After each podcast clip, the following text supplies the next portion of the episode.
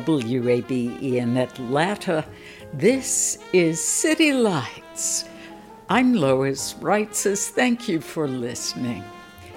Timothy Crimmins is Georgia State University Professor Emeritus of History.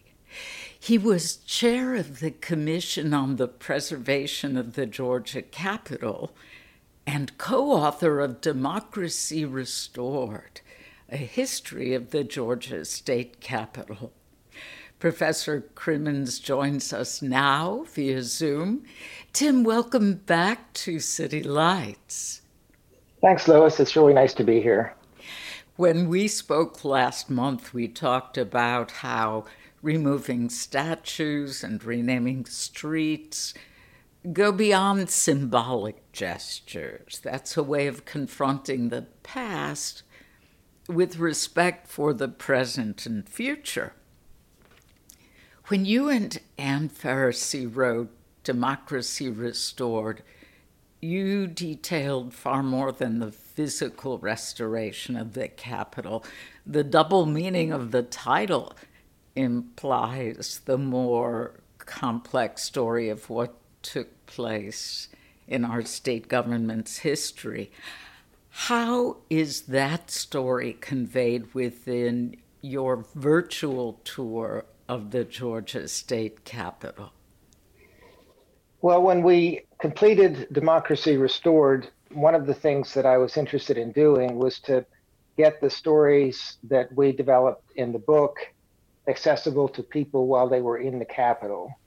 And the concept that we had was that history takes place at particular locations. People read about it in books, but it's something that played itself out in dramatic uh, ways in uh, public spaces and sometimes private spaces. And so, what we wanted to do was to focus on stories that happened in the Capitol that tell this larger history of the uh, struggle to create democracy.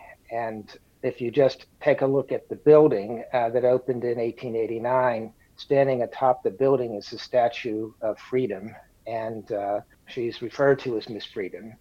And yet, uh, the history that took place in the building was one of uh, lack of complete freedom, and uh, over time, a struggle to create a more complete democracy. And of course, that's what you said. That's the title of the book.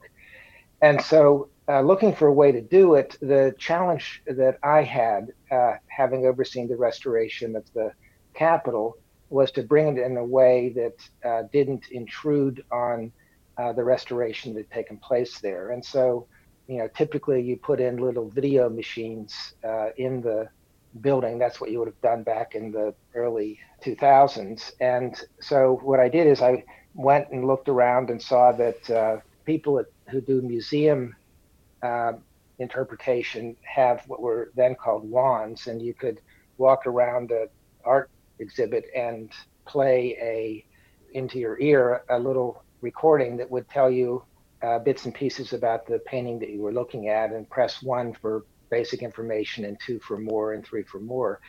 And so I saw that the company that did that had produced a little portable video that uh, would play videos, and I wanted to have videos historic happenings in the Capitol.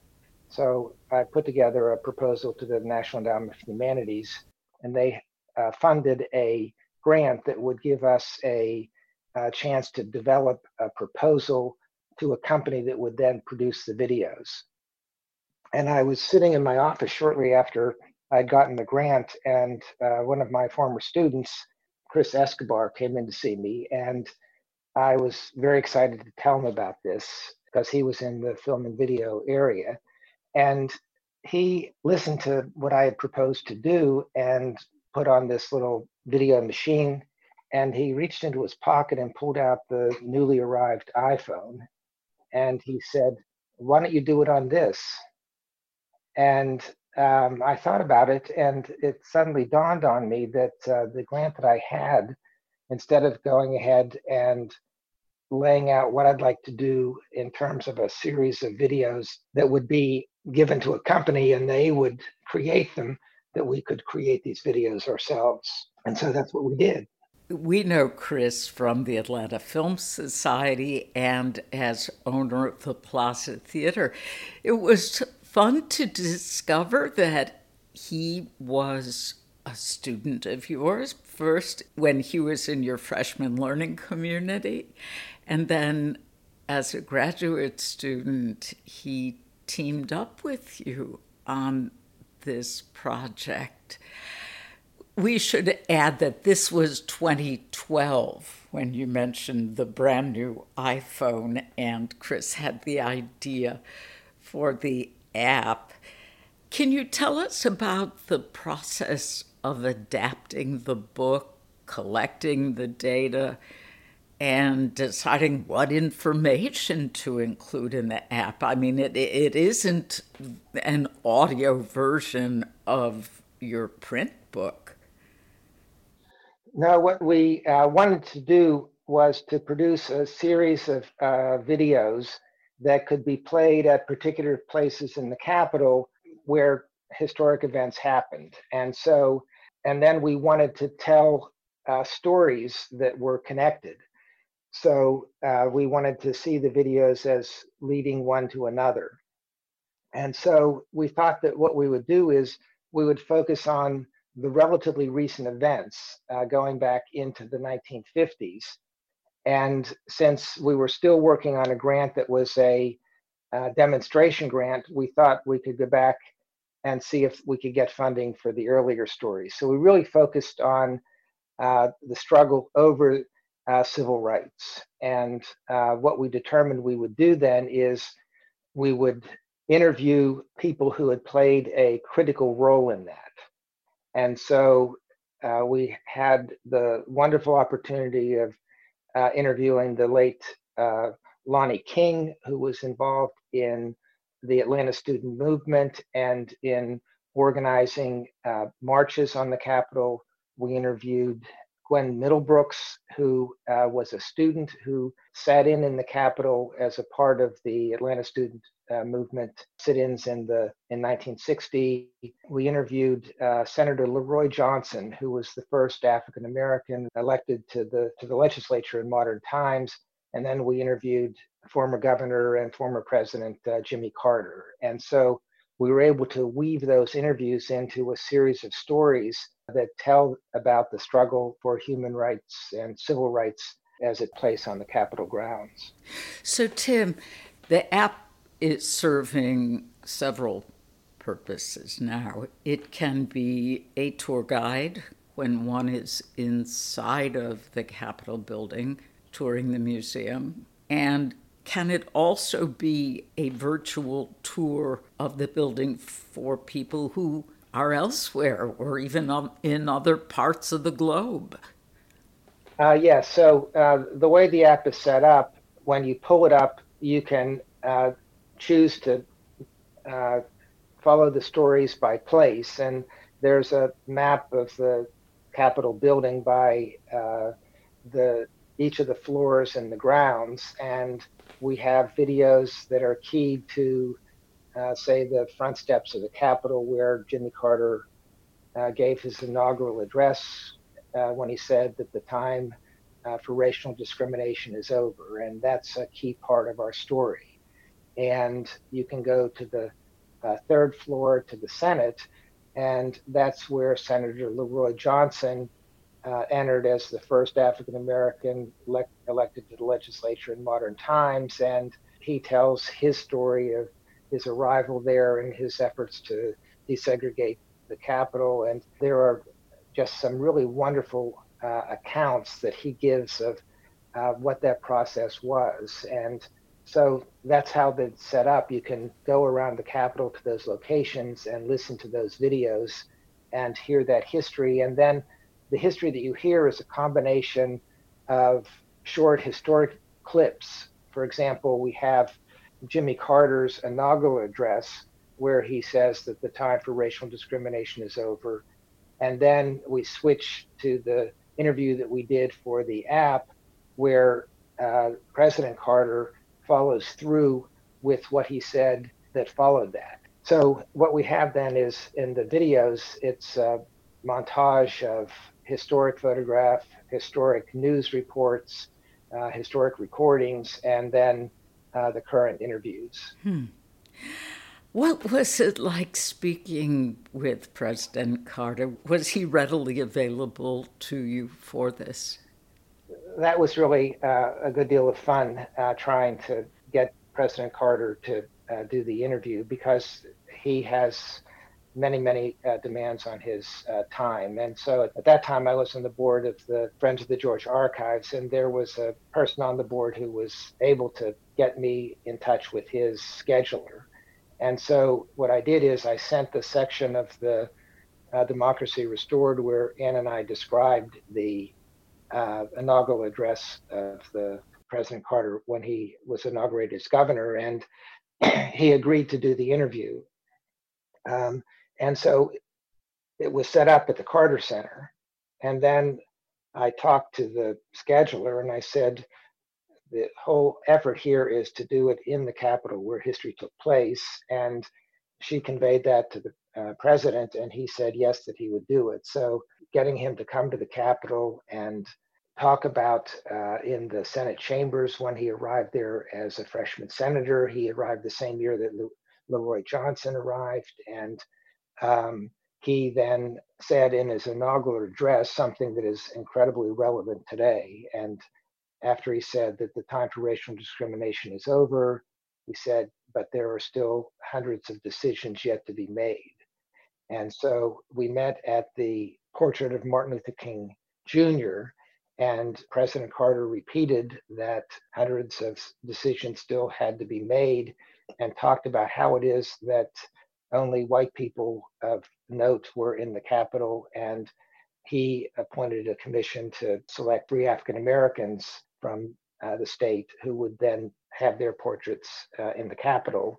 And we met at the Martin Luther King portrait where he told that story, and we have footage there of Coretta Scott King talking after the uh, dedication of that uh, portrait. But if you think of how relevant that is today, we're still making decisions. The whole issue of the uh, John Brown Gordon statue is one of those hundreds of decisions that still have to be made, and this is over half a century since then. Mm. President Carter's remarks about only white people being in portraits on the walls of the Capitol. He said that when he was elected governor in 1971. It must have been thrilling when you spoke with him eight years ago to take him to those very portraits that now hang, which you described. And the statue you just mentioned, we touched upon last time. For those who may not have heard that interview, would you refresh us on that? So, in the we focus on the modern civil rights struggle, but uh, the evolution at the Capitol uh, began with exclusion. And so, when the Capitol opened in 1889, one of the first sessions of the, the legislature that took place there introduced uh, segregation of streetcar ordinances uh, for the state. And so it was a point at which uh, state governments were following uh, Plessy um, were introducing uh, ordinances that required the separation of the races. And then, after the death of John Brown Gordon, who was the governor who welcomed the legislature to the Capitol in 1889, after his death, a statue was erected in his memory. And the statue was the first one that was placed on the grounds. And John Brown Gordon had been a Confederate uh, general. He had been uh, the titular head of the terrorist organization, the Ku Klux Klan, in the aftermath of the Civil War that uh, used violence to suppress uh, voting rights of African Americans. And in the post Reconstruction era, he had gone on to a political career in the state as a senator and a governor. And so a statue was erected, and in that statue, uh, on his horse that he used as a Confederate general and dressed in the Confederate uniform, and then his face is depicted that of the way he looked when he was a governor and senator in older age. And so when that was dedicated, there was a push to create a series of statues in all four corners honoring Confederate soldiers and uh, generals uh, from Georgia. And so that was all part of this effort at consolidating the white supremacy that was the driving force behind the segregation ordinances. And so what we're struggling with today is what to do with a, a statue like that. One of the things that I attempted to do in the apps was to focus on the context uh, and what Ann and I developed in Democracy Restored is an account of how that happened so that people would see that it wasn't just a, a statue there because I think most people who see it, you know, don't pay much attention to it. At least they didn't at the time. But people now are very much aware of uh, the Confederate statues, and uh, there's a, um, a huge debate on what to do with them. I would think that there would be renewed interest in Georgia's history and in you and Ann Farrisee wrote about on the Capitol, particularly in light of the aftermath of protests in the wake of recent murders and with the death of Congressman John Lewis. Tim, what kind of marketing or publicity is there for your tour? Does the Capitol Museum promote this? How would one learn about it if one didn't live here or know you? Well, I think that the Capitol app, uh, we tried to market it uh, when we first produced it. And since it was done with the support of Georgia State University, the Georgia State uh, University magazine uh, had a wonderful feature on it. And I was able to get uh, one of the uh, Capitol reporters to do an account uh, back when apps were first coming out, which was you know that first generation. Uh, we publicized it then, and then the Capitol Museum uh, lets people who are coming to the Capitol to visit it uh, to know about the app as well. but the app is one of those things that it's best to do on your own, touring the Capitol, or if you're going to do it virtually, uh, that's the way that you would do it uh, because it's on your iPhone and you would do it with earphones.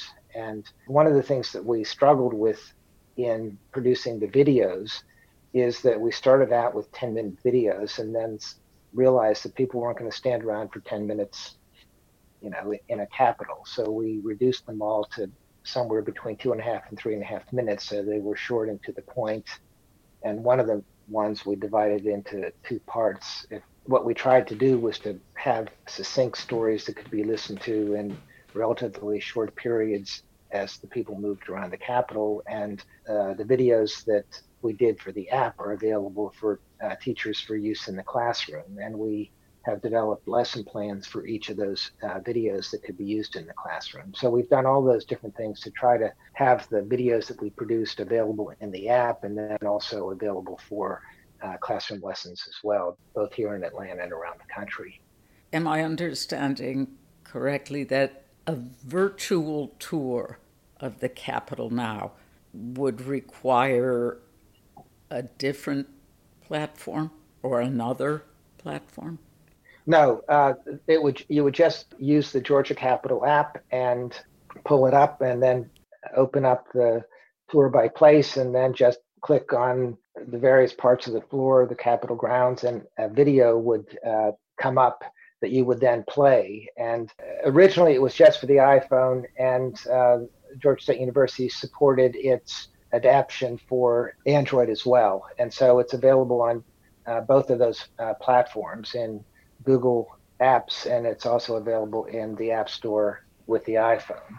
And then for teachers that I, uh, were I've done workshops for, I've provided them just with the URLs for the videos, and they can just uh, pull those up uh, and use them in their classroom uh, for the lessons that they're teaching.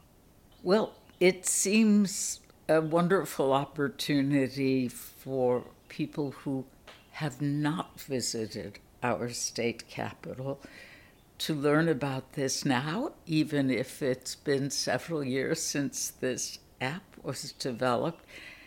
Tim Crimmins, thank you very much Uh, you're welcome, Lois. It's really a pleasure talking with you again. Georgia State University Professor Emeritus of History, Timothy Crimmins. You can find his app for touring the Georgia Capitol through the Apple App Store and Google Play Store. You've been listening to City Lights, WABE's daily exploration of arts and culture.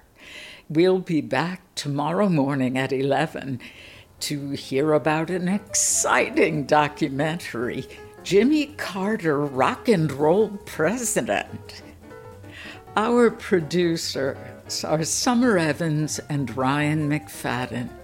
Kevin Rinker is our engineer, and I'm Lois Reitzes. I'd love it if you'd follow me on Twitter at L O I S R E I T Z E S. You can also follow us on Facebook at WABE City Lights. Today's show and the City Lights archives are at wabe.org slash citylights. Thanks for listening to WABE Atlanta.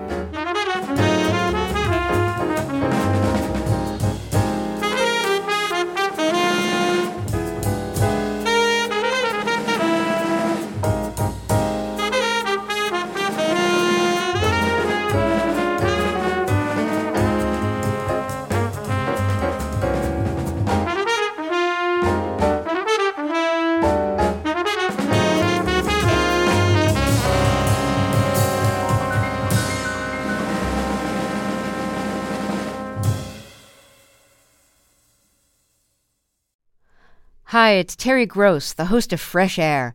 We bring you in depth, long form interviews with actors, directors, musicians, authors, journalists, and more.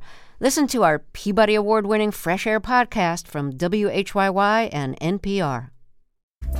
Have you donated to WABE yet? I know you've heard us talking about why it's important, but it doesn't have to be this big decision. You can give at whatever amount fits your budget. It can be a spur of the moment thing you already get so much out of public radio, so just go for it. Visit wabe.org/donate and become a member right now. And thank you.